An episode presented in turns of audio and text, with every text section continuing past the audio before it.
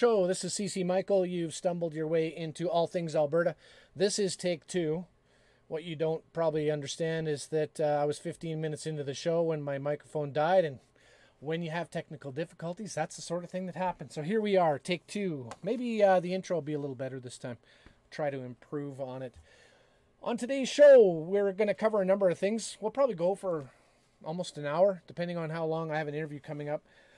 What I want to cover today is the COVID-19 update in Alberta.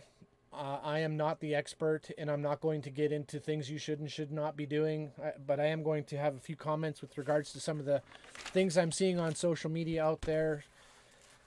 I'm going to talk about Alberta separation, one of the issues, one of the questions that Jonah brought up after episode one that I'm going to address. I wanted to get someone smarter than me on to address the question, but fact of the matter is, with everything going on, I work two jobs and still trying to do a show here at the same time. I'm having a little bit of trouble trying to connect with the kind of people that I want in order to answer those questions intelligently. So what I'm going to do is answer them as best I know how. Whether or not that's intelligent, make up your own mind.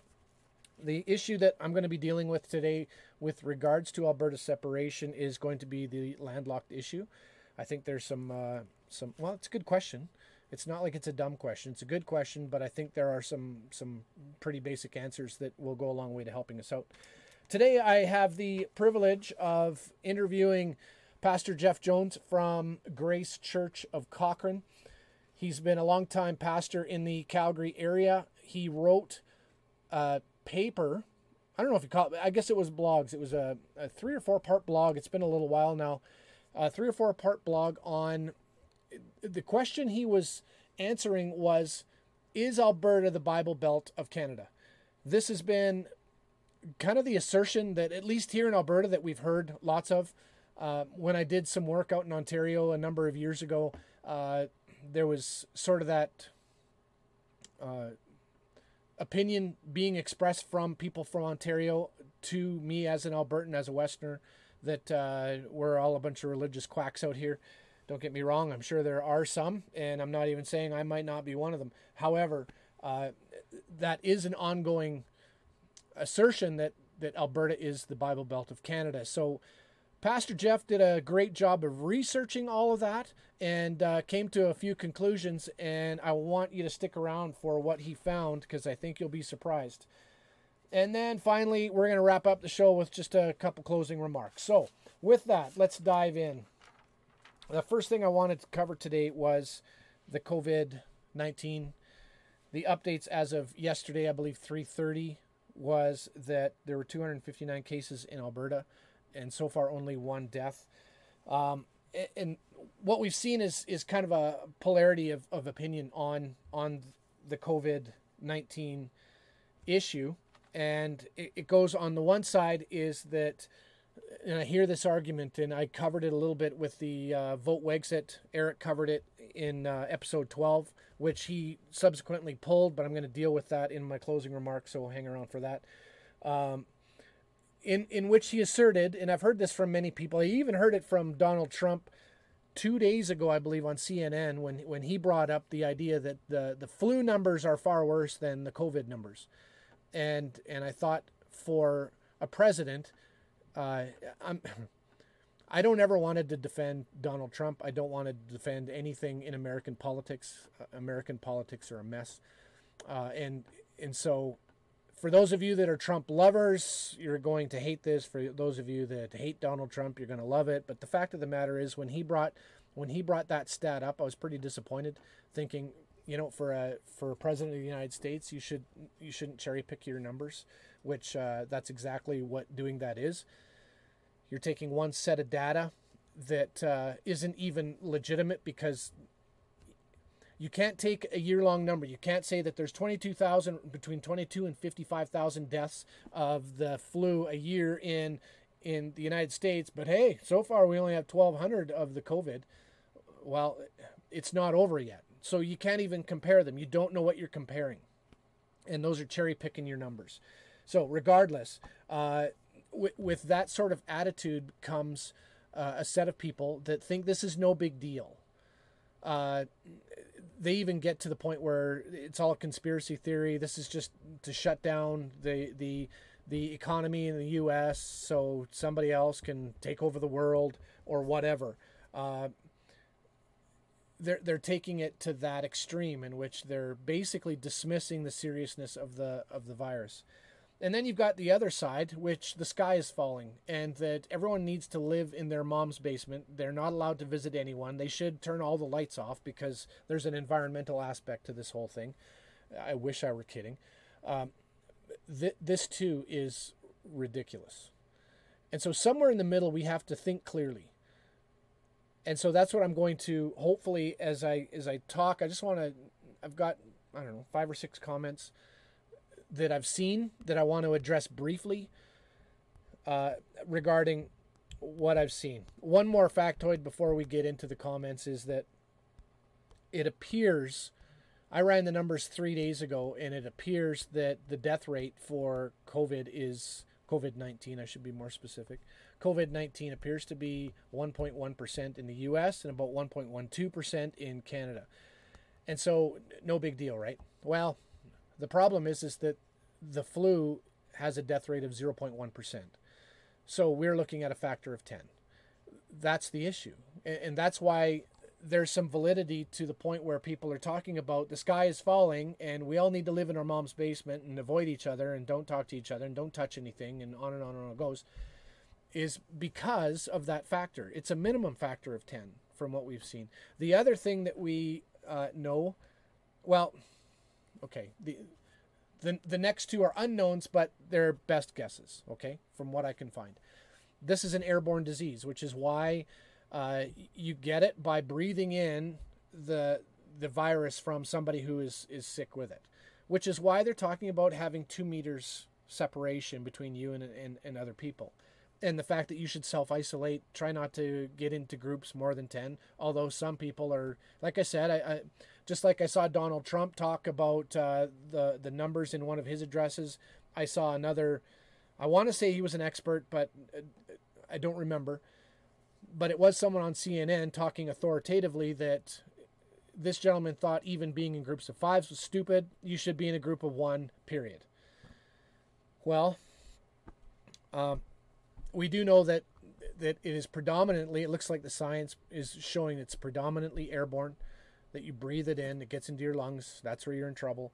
And the second is that it has, the infection rate is intermediate, meaning the spread, like how easily you catch it, appears to be an intermediate. I'll be honest, I don't know what intermediate means, but if I remember correctly, those viruses and whatnot or bacteria that are spread very difficult, are in a category of very low spreadability, meaning you gotta eat 10 pounds of dirt in an infected area before you might get it, whereas other viruses are far more contagious, whereas simple touch, touching, breathing, being in proximity, it has a long survivability rate, so a virus will stick on a counter, a doorknob or whatever, and will stay alive for 7 days. So lots of opportunity for other people to come along and get infected by it. That's not this virus. It is intermediate, meaning that if you, as far as I can tell, if you breathe in the virus from somebody who is in relative close proximity that coughs or sneezes or whatever, and you end up inhaling it, that's how you get it. So we need to be careful with regards to that. That's all I'm going to say about the virus itself. I've probably already given more of my opinion or information that is... I'm not an epidemiologist, so I'm a nobody. But that's from what I can gather. That's what I know. So there is some validity to the fact that we need to keep our distance. So here's the comments that I want to briefly talk about. The first one is that our health minister in Canada, who I just found out today, when you look at her background, has absolutely no medical or scientific background whatsoever, which is pretty typical for a Trudeau government. No one knows what the hell they're doing. The idea is that this isolation thing could last months, and that's all fine and good, except here's the problem: when you have specialists like epidemiologists declaring that we need to flatten the curve and here's what we have to do in order to do it, they have a very specific goal in mind, and they haven't necessarily thought through the consequences of what that looks like with regards to every other area of life. There's a thing in science called a web. Everything touches everything else, right? And we see this in the social sciences. We see this in studies, is you can't just do one thing and think that it's going to not affect everything else. And it's not necessarily that people aren't giving some sort of credence to how it's going to affect everything else, but they really don't understand the full ramifications because that's not their area of specialty. So in this example, and Doug Wilson covered this, I would suggest you go visit Doug Wilson, DougWills.com, I think, or if you go to blog and Mayblog, he wrote a blog, I think this morning, called something along the lines of The White House Can't Panic, and here's why. And he talks specifically about the specialists versus the generalists, and how the specialists, and this is my words, not his, but the specialists can't see the forest for the trees. So in this case, the epidemiologists might be right. In order to flatten the curve, in order to keep the spread of the virus down, we all have to live in our mom's basement for 3 months and not talk or touch or do anything with anybody. What they don't understand is where the economists come in. And the economists can go, do you have any idea what's shutting down the U.S. economy? In their case, and Doug Wilson's from Idaho. Do you have any understanding what that's going to cost? And have we stopped and asked the simple question, can we afford it? And who's going to pay for it? This is a massive issue in which this whole idea of... It comes down to the economy versus saving lives. And no one is going to sit here and go, saving lives is dumb. We're going to have to just carry on. Life is normal.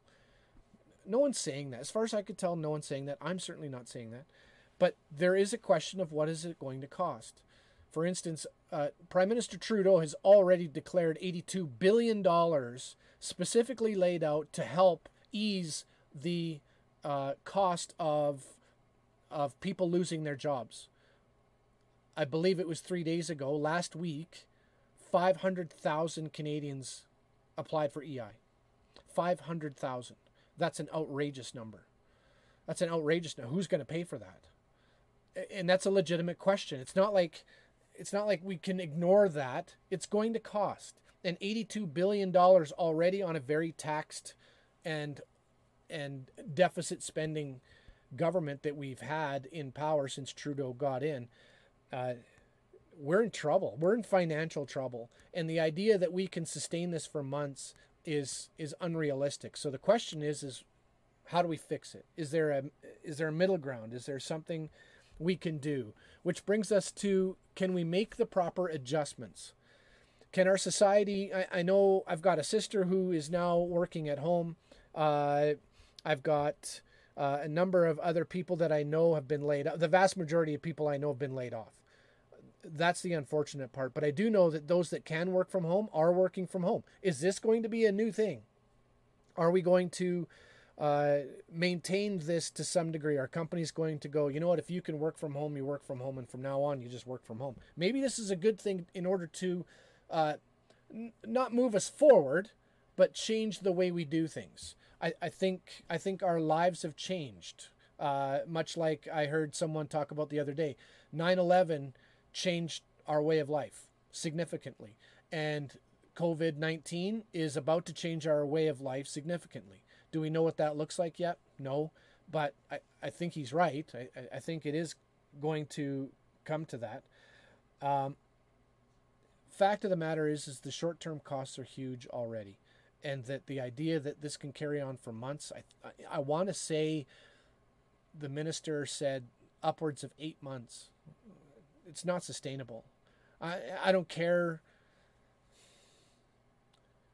It's not that I don't care about lives. I do care about lives. But we cannot sustain 8 months. And somebody, an economist, needs to come along and go, yeah, that's great, but we can't all live in our basements for the next 8 months. It's not possible. Our countries, the world economy cannot handle that. So that's something to think about. Second thing that I wanted to comment on is the isolation versus life as normal. Now, when you're online, I know Twitter and Facebook are horrible places in order to see the goodness of people. You're not going to see it.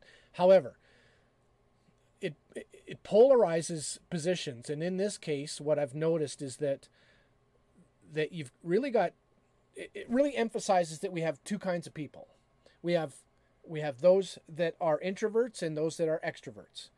Introverts, isolation sounds wonderful to them. Like, you mean I have to stay home and I'm by myself and I mean, this is their paradise. They're in their, oh, they love it. Then you have your extroverts. This is going to drive extroverts crazy. Now, for me, I'm somewhere in the middle. I can go about 4 days in isolation and I'm fine. It doesn't bother me. But day 5, I start to go squirrely. And when you start to go squirrely, you suddenly start, your priorities change. You start making decisions based upon feeling rather than rational and reasonable.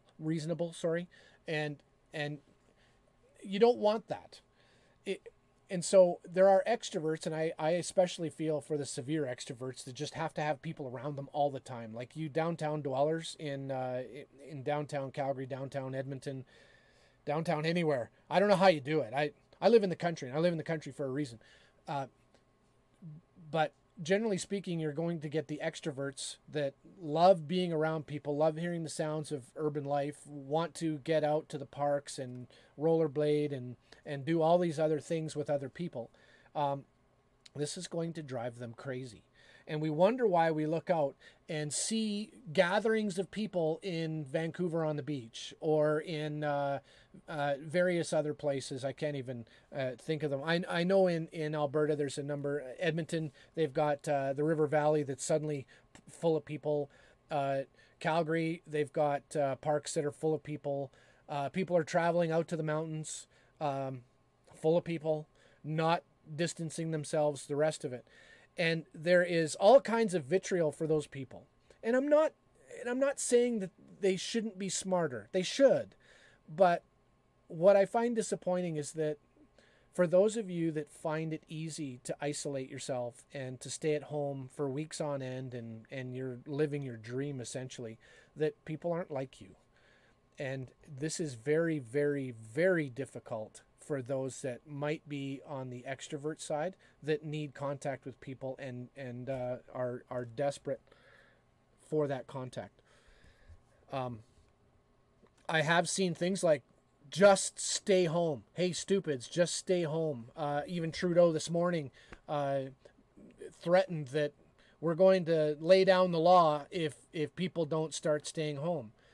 Well, that's fine to say, but as an ex-pastor, when I had to deal with people and their sin, it's not at all helpful for me as a pastor to tell somebody who's crushed by sin to go, stop sinning.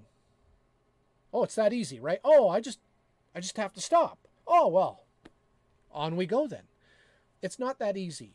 And so what I'm trying to get across is that for those of you that are extroverts that are just dying at home, trying to get out, then this is how things go, right? So it's unfortunate. Do your best, but how about the introverts? Have some love and compassion for those that might be struggling with this. All right. Well, it looks like Pastor Jeff can join me now, so we're going to try this. Let's see how... I'm not a Skype guy, so this is going to be really interesting. I'm just going to invite him now.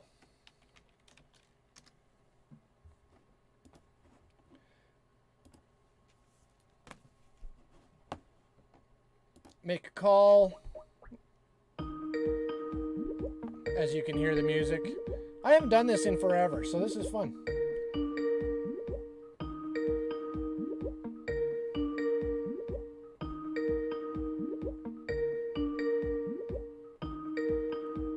I might hang up. I'm I'm going to hang up. Maybe he'll call me back. Anyway, we'll continue. So that was isolation and versus life as normal. Here's one that is, I find it somewhat humorous and sad all at the same time. There are people losing their minds on social media because Donald Trump keeps calling the coronavirus the Chinese virus or the Wuhan virus.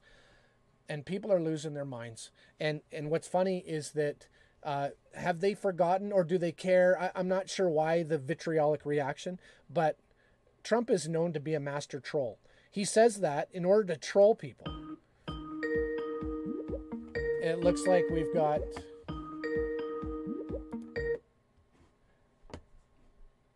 Pastor Jeff.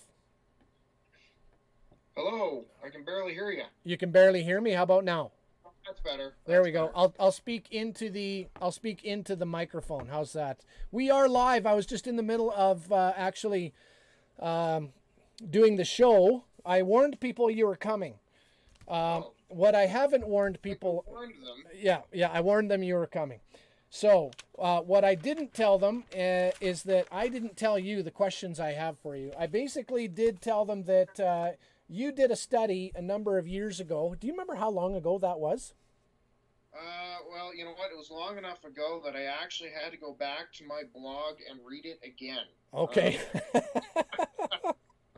It says 2014, so it's about 6 years old. Okay. It's a little dated, but I still stand by the basic thesis of it. Right. Okay. And can you maybe just describe the thesis for our viewing audience here? Yeah. So my essential argument was that although Alberta has a reputation of being a Bible Belt in Canada. And Calgary in particular has been described as the buckle of the Bible Belt. My basic thesis was that is untrue. It is instead an overgeneralization from a number of different factors in the Canadian political and social conversation, including there's some historical issues there. The Western Canadian tradition of populist uprisings contributed to it because many of those were led by evangelicals. It didn't necessarily represent an evangelical voting bloc in each case, but it was evangelicals who were very socially and politically active who led a lot of those. And you combine that with Alberta's strong cultural and economic ties to the United States, the ways those ties would be perceived within Canada as a whole, because Canada, especially central Canada, is quite suspicious culturally of the United States, and the overwhelming cultural influence and power of central Canada with its very progressive, very irreligious presuppositions just makes, when they look at a region that they think is more culturally conservative than them, it's easy for them to generalize from a few active evangelicals that, oh, we're all a bunch of Bible-thumping hicks out here. So I hope that helps a bit. Well, you probably answered most of my questions, but we're going to go through. I wanted to start first, Jeff, with why did you ask the question in the first place? What made you dig into this? Yeah, so... just as background, I've been pastoring in the Calgary area since 2006. And I very quickly realized, because I'd spent a lot of time in Eastern Canada, my background, I joined the Army at 17 right out of high school, went to military college in Ontario, was posted to a big Army base in New Brunswick. That's where I met my wife. Still got lots of ties out to Eastern Canada. And so I spent several years out there, came back, and that, I think, gave me a bit of perspective I didn't have before. And when I entered pastoral ministry in Calgary and started developing contacts throughout southern Alberta, the perception that I began to develop at that time, and which I still have, is that there's not a lot of us, and we need all the help we can get from other regions of the world. The problem, though, what you face is when it comes to church planting and mission work in Canada is that kind of the the sexy places to go are the big cities. Calgary would be one of them. But places like Toronto, like Montreal, like Vancouver, and that not at all to deny the spiritual needs in those places. But my concern was that, and Alberta in general, our reputation as a Bible Belt would serve to dissuade some folks from making evangelical missionary investments in our region when we so desperately need them. And so I wanted to do some background work to kind of dismantle that myth a bit as part of a larger case for please come and help us.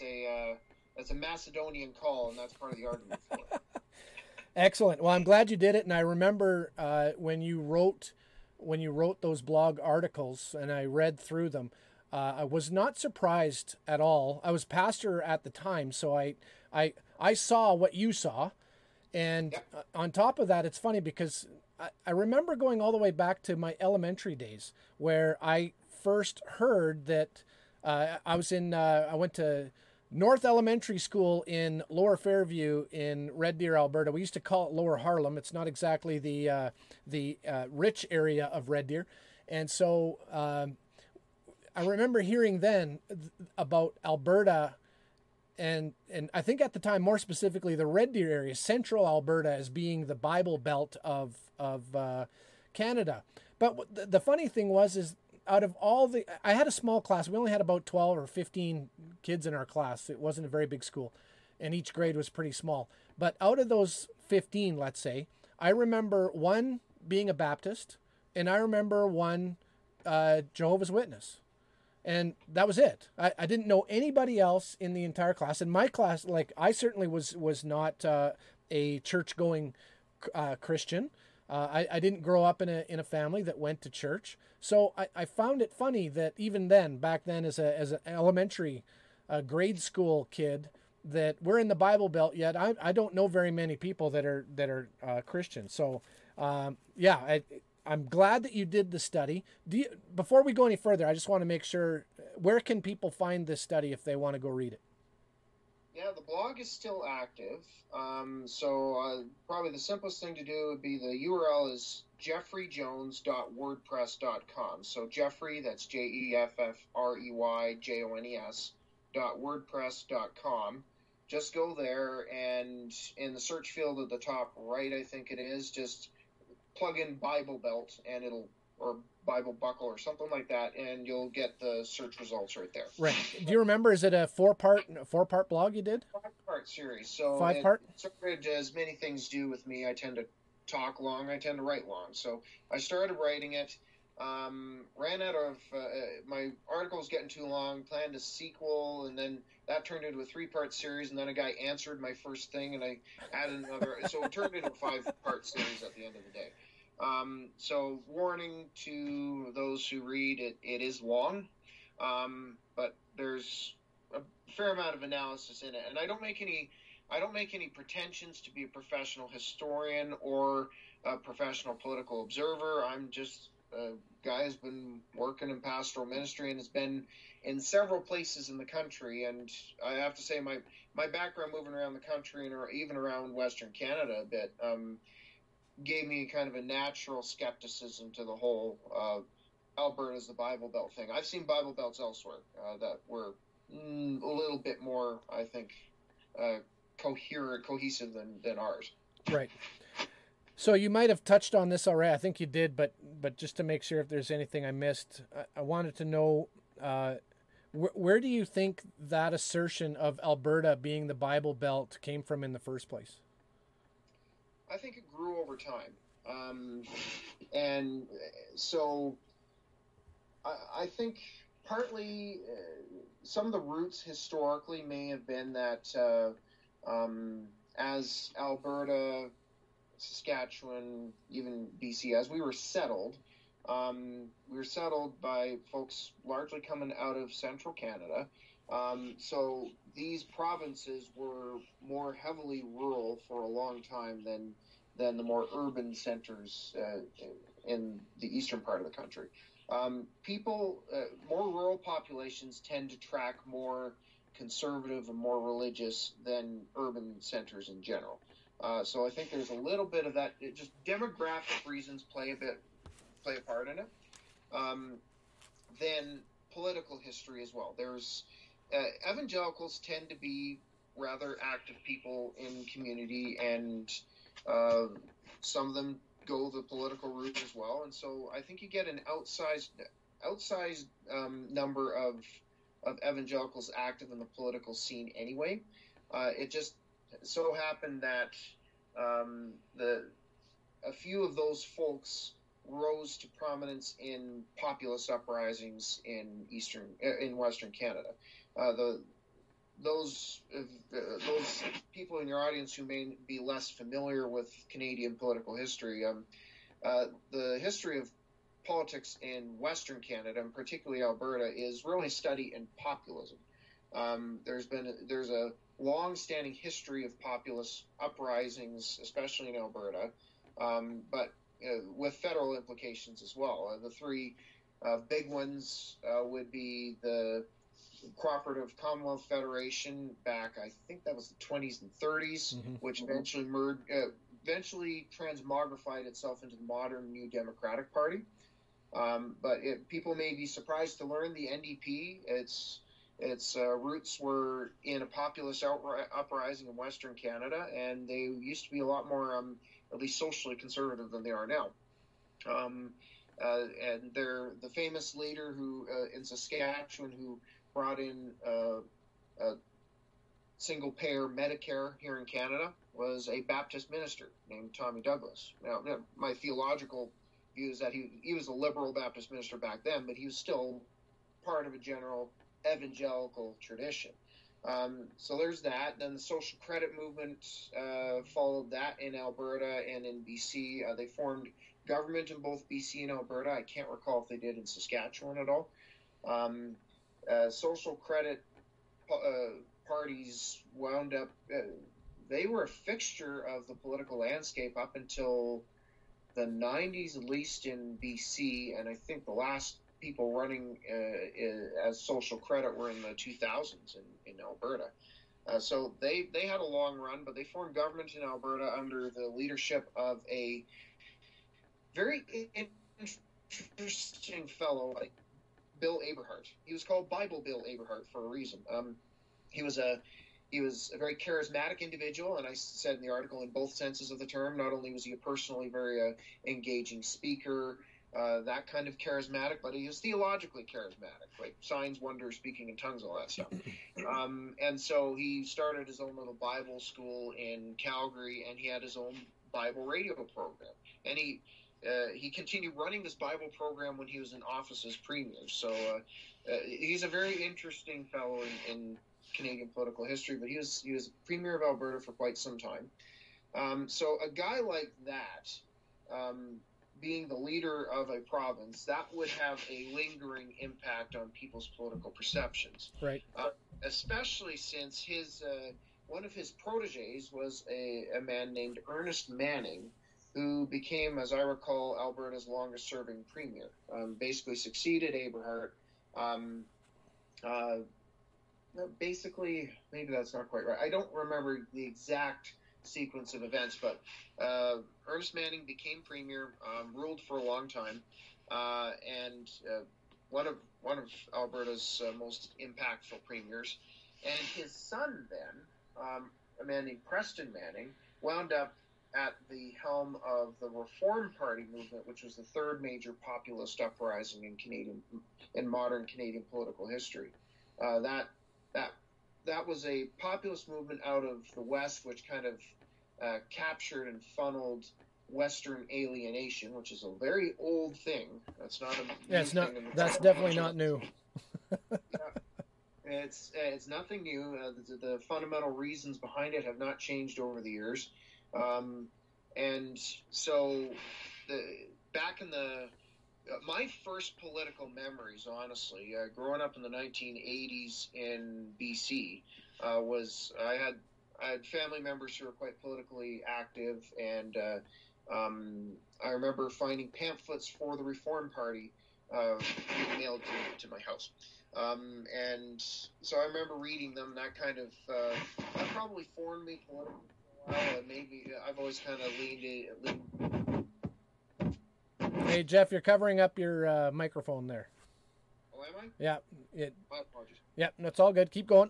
So yeah, some of my earliest memories were these Reform Party pamphlets coming into the house, and that was back in the late '80s. They eventually, the Reform Party became so influential in Western Canada that it wound up splitting the vote, and with the reigning Conservative Party, which was forming that they had formed the national government at the time under Brian Mulroney. Essentially what happened was that Mulroney, like all successful conservative politicians in Canada, managed to form some kind of an alliance between Western populists and Quebec nationalists. But keeping those two horses going in the same direction has always been extremely difficult for conservative politicians.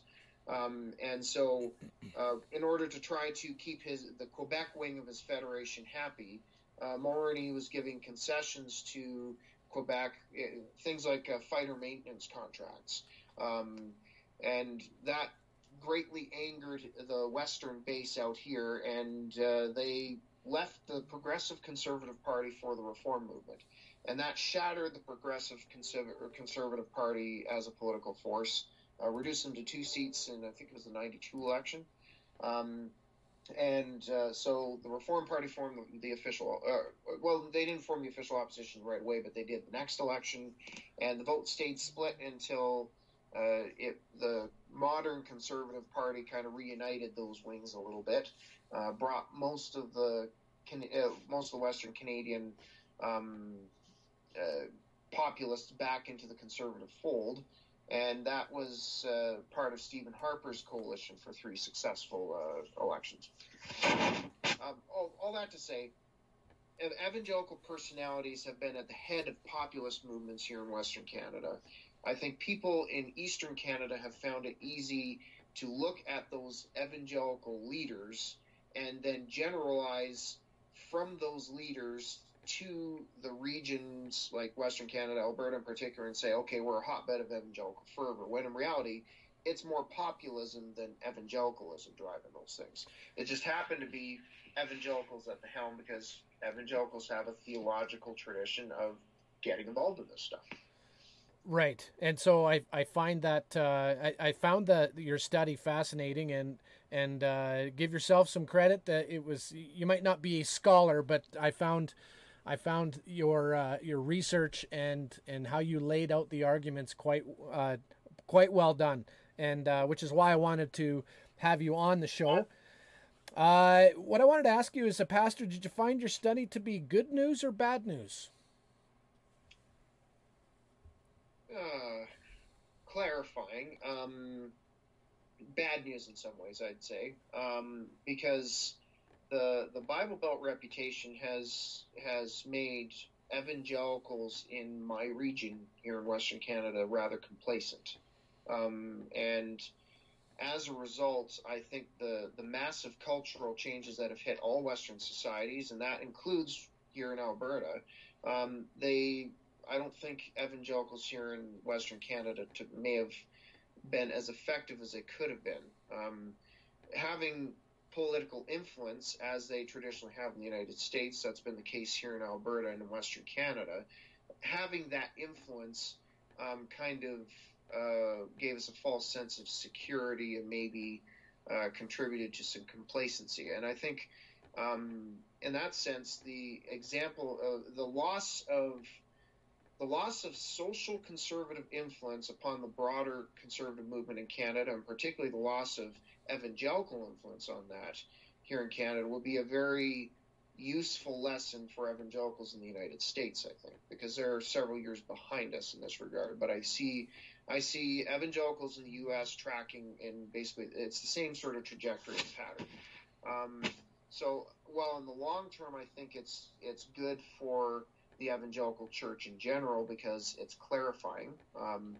It makes for a more, I guess you could call it a purer church, or a church that has a clearer mission, more clearly understands itself as something distinct from the world around it, that's a good thing for our ministry.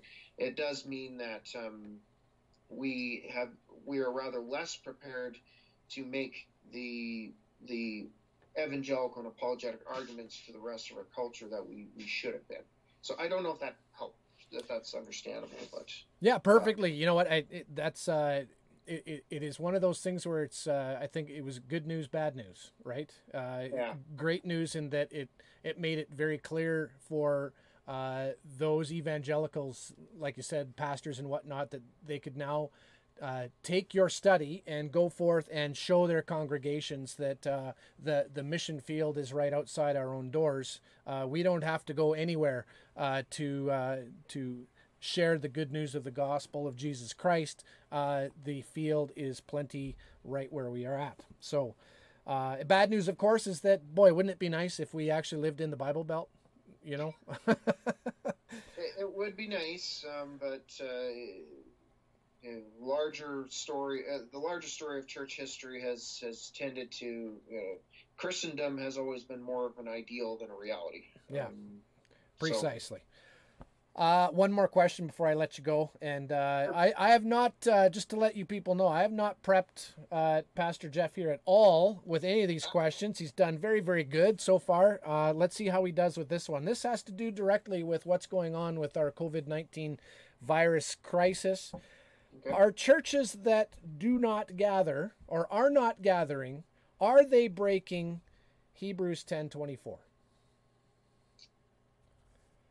Generally, I think, no, they're not yet. That's what I would say, yet. Right now, I view it as kind of comparable to, we have an extreme blizzard. It's physically unsafe to drive on the roads. Therefore, let's cancel the services for people's physical safety. I think that's where we're at right now.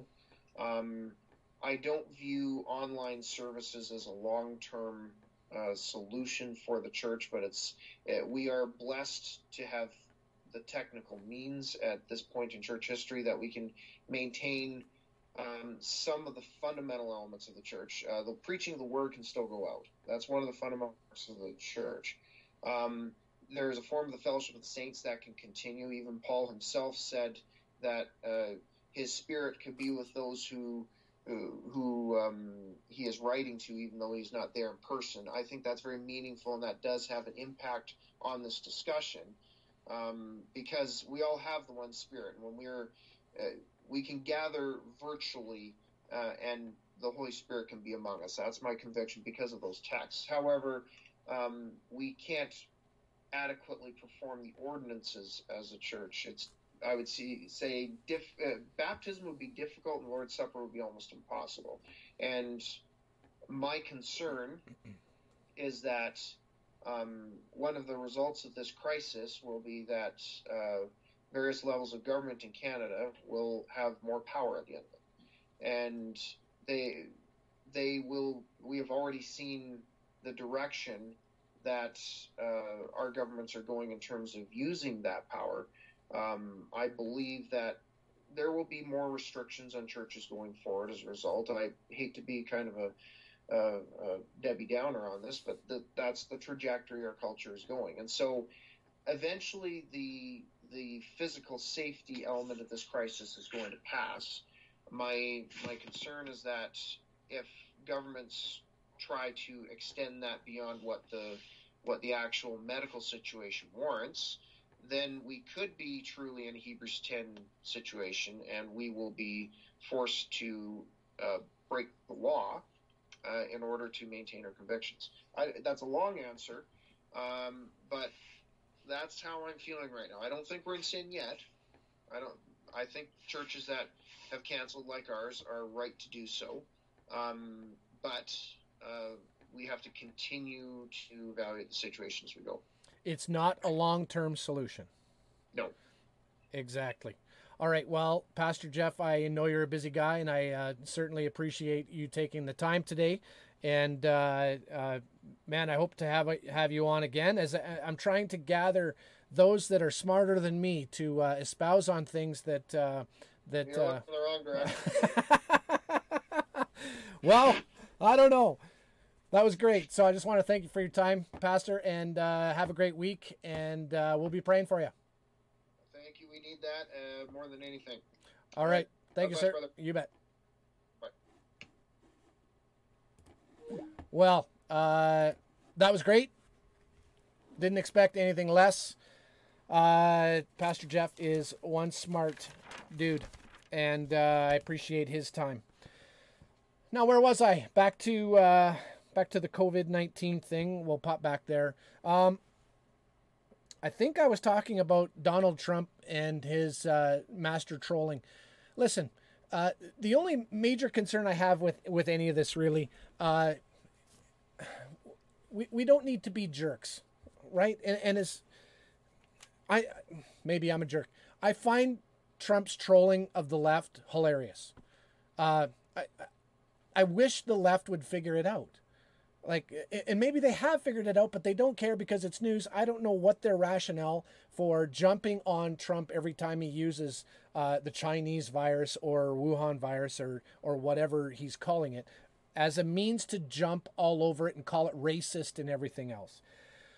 This is my issue, is that it gets to a point where people are defending the Chinese government. And yeah, they're going, oh, we're not defending the Chinese government, we're defending the Chinese people. Well, where does one start and the other begin? The Chinese government has lied to the world. We know that. This has been an issue, and they hid it. They have imprisoned their own doctors that tried to get the news out. China is not innocent in this at all.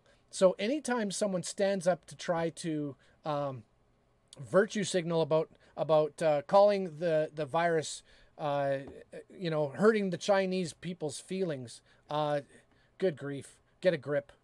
And also understand that Trump knows what he's doing. He's trolling you.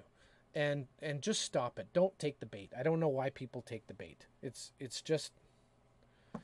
let it go. There's a political aspect to the COVID-19 virus, and Pastor Jeff actually just touched briefly on it. And one of the major concerns, and I think it's a legitimate concern, is that the powers that governments are going to take now, we're just automatically trusting that they're going to rescind those and make them go away. We'll all go back to normal once this is all over. Okay? That is... And those that bring up, well, we're concerned because the government might not do that. Anyone who brings that up seems to be attacked as some conspiracy theory nut. The point of the matter is that it is really only recently in westernized cultures where we haven't had to live with the tyranny of government. The problem is that there are all kinds of places, maybe even majority of places in the world right now, where the tyranny of government is normal. And so we quickly grow cold to the idea that we'll experience that here. Why? We're far too sophisticated or something. People are people. And especially in our country, where we have our prime minister who has publicly said that he likes the Chinese way of government. They act quickly. They can do whatever they want in order to enact the ideology that they need to do. And they don't have to bother debating it. And they don't have to bother convincing people. They don't have to bother with all that stuff because they're smarter than everyone else and they can just figure it out and implement it. He's friends, obviously, with Cuba.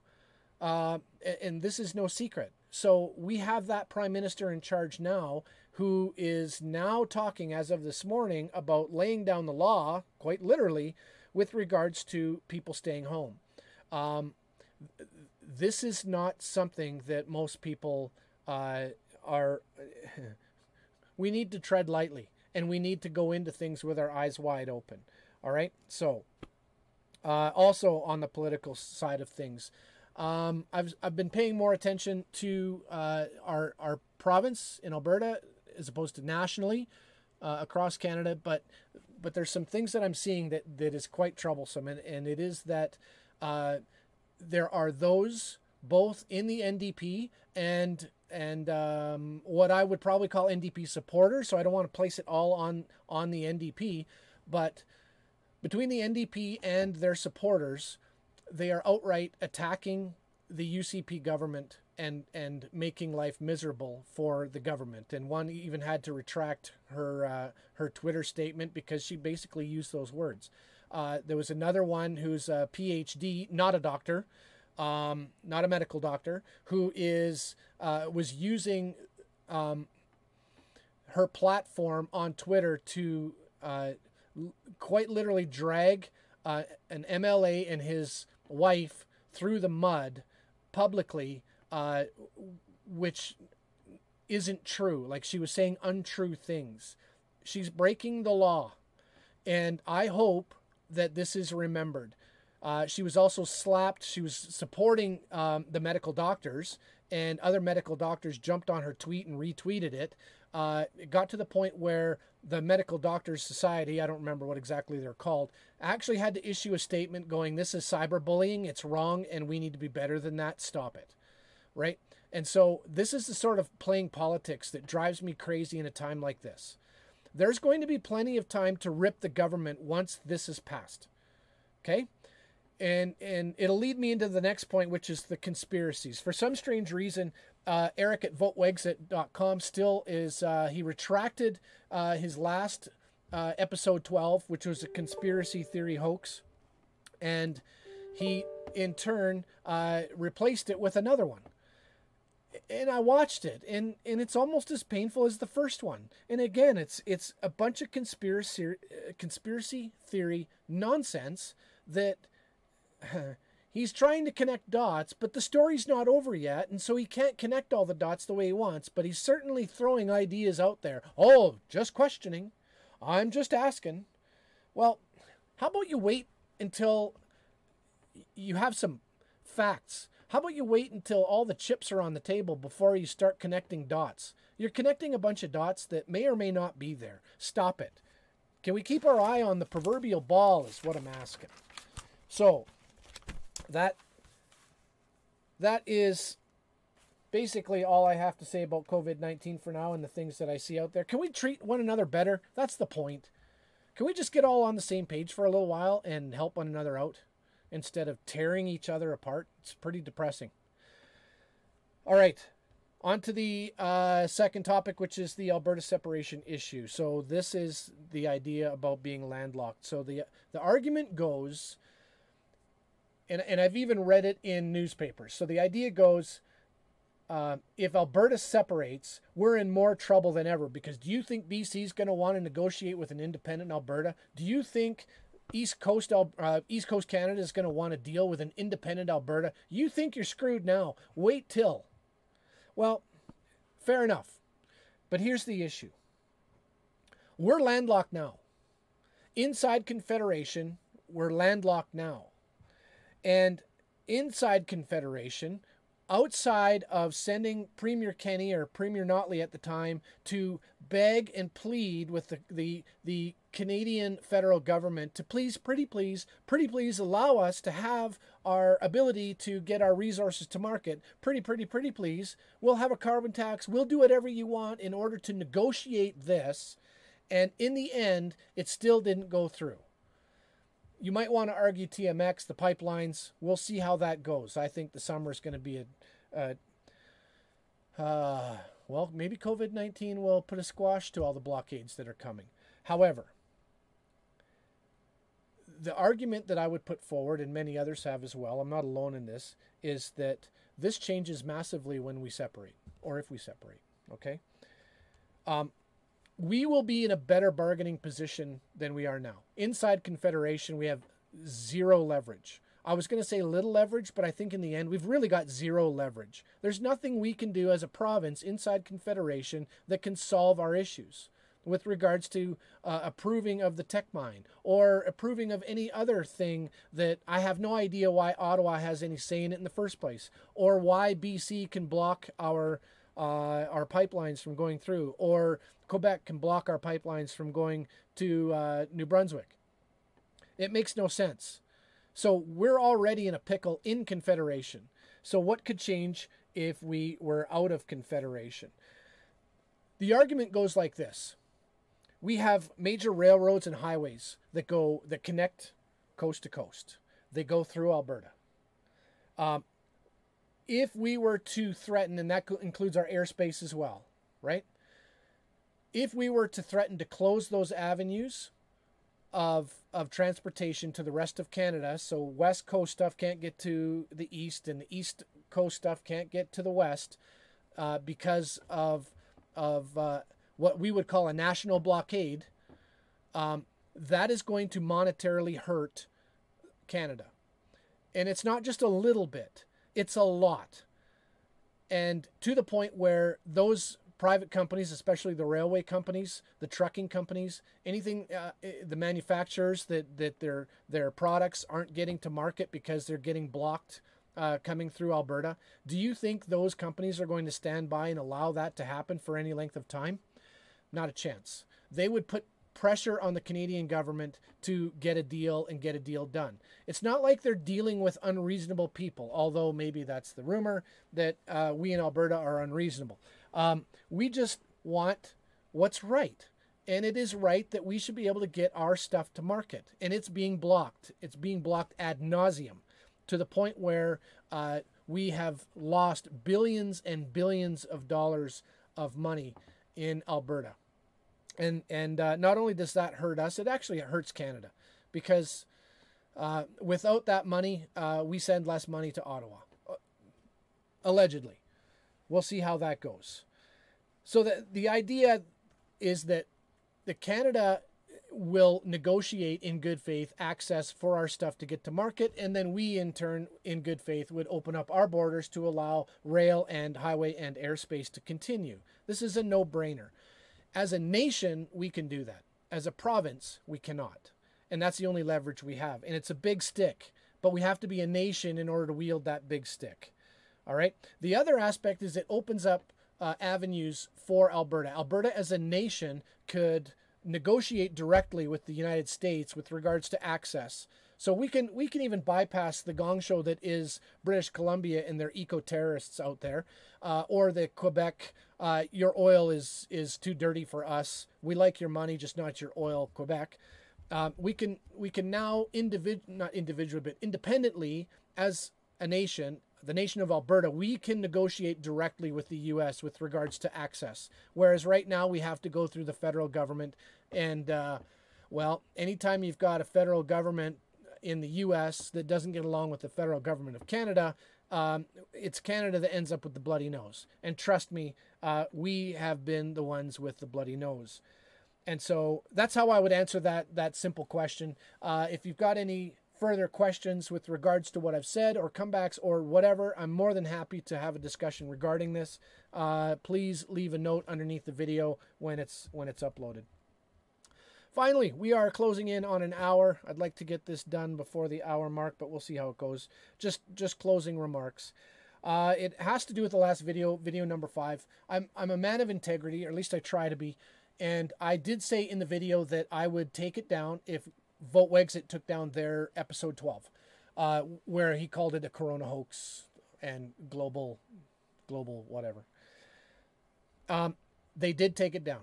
Eric did take that one down and replace it with one that was almost as bad as the first one. However, mine's still up. Why is it still up? The reason why it's still up is because I caught the note on Facebook, votewexit.com, on their Facebook page, announced that they pulled the episode 12. But in the explanation, I believe it was Eric that probably gave the explanation, is that the reason why they decided to pull it was because people were misinterpreting the title. There was nothing... Basically, his entire argument came down to people are too stupid to understand the point I was trying to get across. And that's fine. If you want to pull it for that reason, that's fine. But it's a dumb reason. I'm going to leave the video up to show that it wasn't that people are too stupid to understand the title or understand the dots you were trying to connect. I'm leaving my video up to show that your video was in fact stupid and that it had no place in The number of people that got a hold of me going, I agree 100%. I am not into Wexit in order to espouse conspiracy theories. I have no time for that garbage. And that was the entire point of the video, going, yeah, I get it. That's why the video's there. I'm going to leave the video up because Vote Wexit and Eric did not take responsibility for the poor taste, the poor quality of the video that they put up.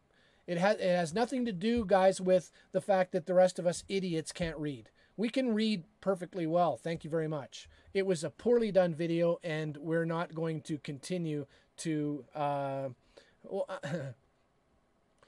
Well, let me tell you this. I got hold of Peter Downing on Twitter, where I challenged him outright, publicly, saying, will you distance yourself from this idiotic video? He wrote back... or posted back, what did he do? He retweeted with the comment. And his argument was, we support all those who have who want to question government, and we support free speech. Peter, that wasn't the point. And this is just another example of why Peter Downing is not fit to lead the Wexit Party. This is another reason why the movement is going to die if it keeps going in the direction it's going. You're feeding into the exact thing that makes us look like a bunch of uneducated hillbilly rednecks, of which I have no problem being a hillbilly redneck, but I am not uneducated, and I'm not an idiot, and I'm not about to jump on a whole bunch of ill-thought-out, irrational conspiracy theories that really should have nothing to do with the Wexit movement. My problem, Mr. Downing, is that you allow Vote Wexit, that uses the Wexit name, in order to promote conspiracy theories, which undermines the very movement we're trying to do. This is irresponsible, and if you don't see that, then you're not the guy to lead us out, period. Again, Vote Wexit. Eric just released another conspiracy theory. He replaced one conspiracy theory with another. I don't know what it is with regards to Vote Wexit. I don't know Eric personally, but why you are sullying or soiling the Wexit movement with conspiracy theories is crazy. Downing, if you're into free speech, then how about this? Here's my conspiracy theory. See if you can go for this. Would it be great if under the Wexit banner, under the Wexit name, I decided to say, you know what, Peter Downing is a federal shill who is undermining the inside movement of the separatist movement in Alberta. He's actually a federal shill placed there. Is that okay? Can I espouse that conspiracy theory with Wexit in the title? With you having, are you okay with that? Of course you're not. So why would you allow something like this, a conspiracy theory guy like Eric, to continue to use the Wexit name? I don't care if it's a third party, votewexit.com. I don't care. Wexit's in the name. It represents you to some degree. It's tying it to you, and it's tying it to the party. And if this is what the party's about, and I've already been told by plenty, if this is what the party's about, we're out. Is that what you're looking for? I would hope not. So how about you distance yourself from Vote Wexit? How about you ask Eric kindly? I have a feeling you know him personally. How about you ask him kindly to stop the silliness? All right? That's all I got today. Thank you for listening. We will be in touch maybe in the next couple, 3 days. All right? Take care.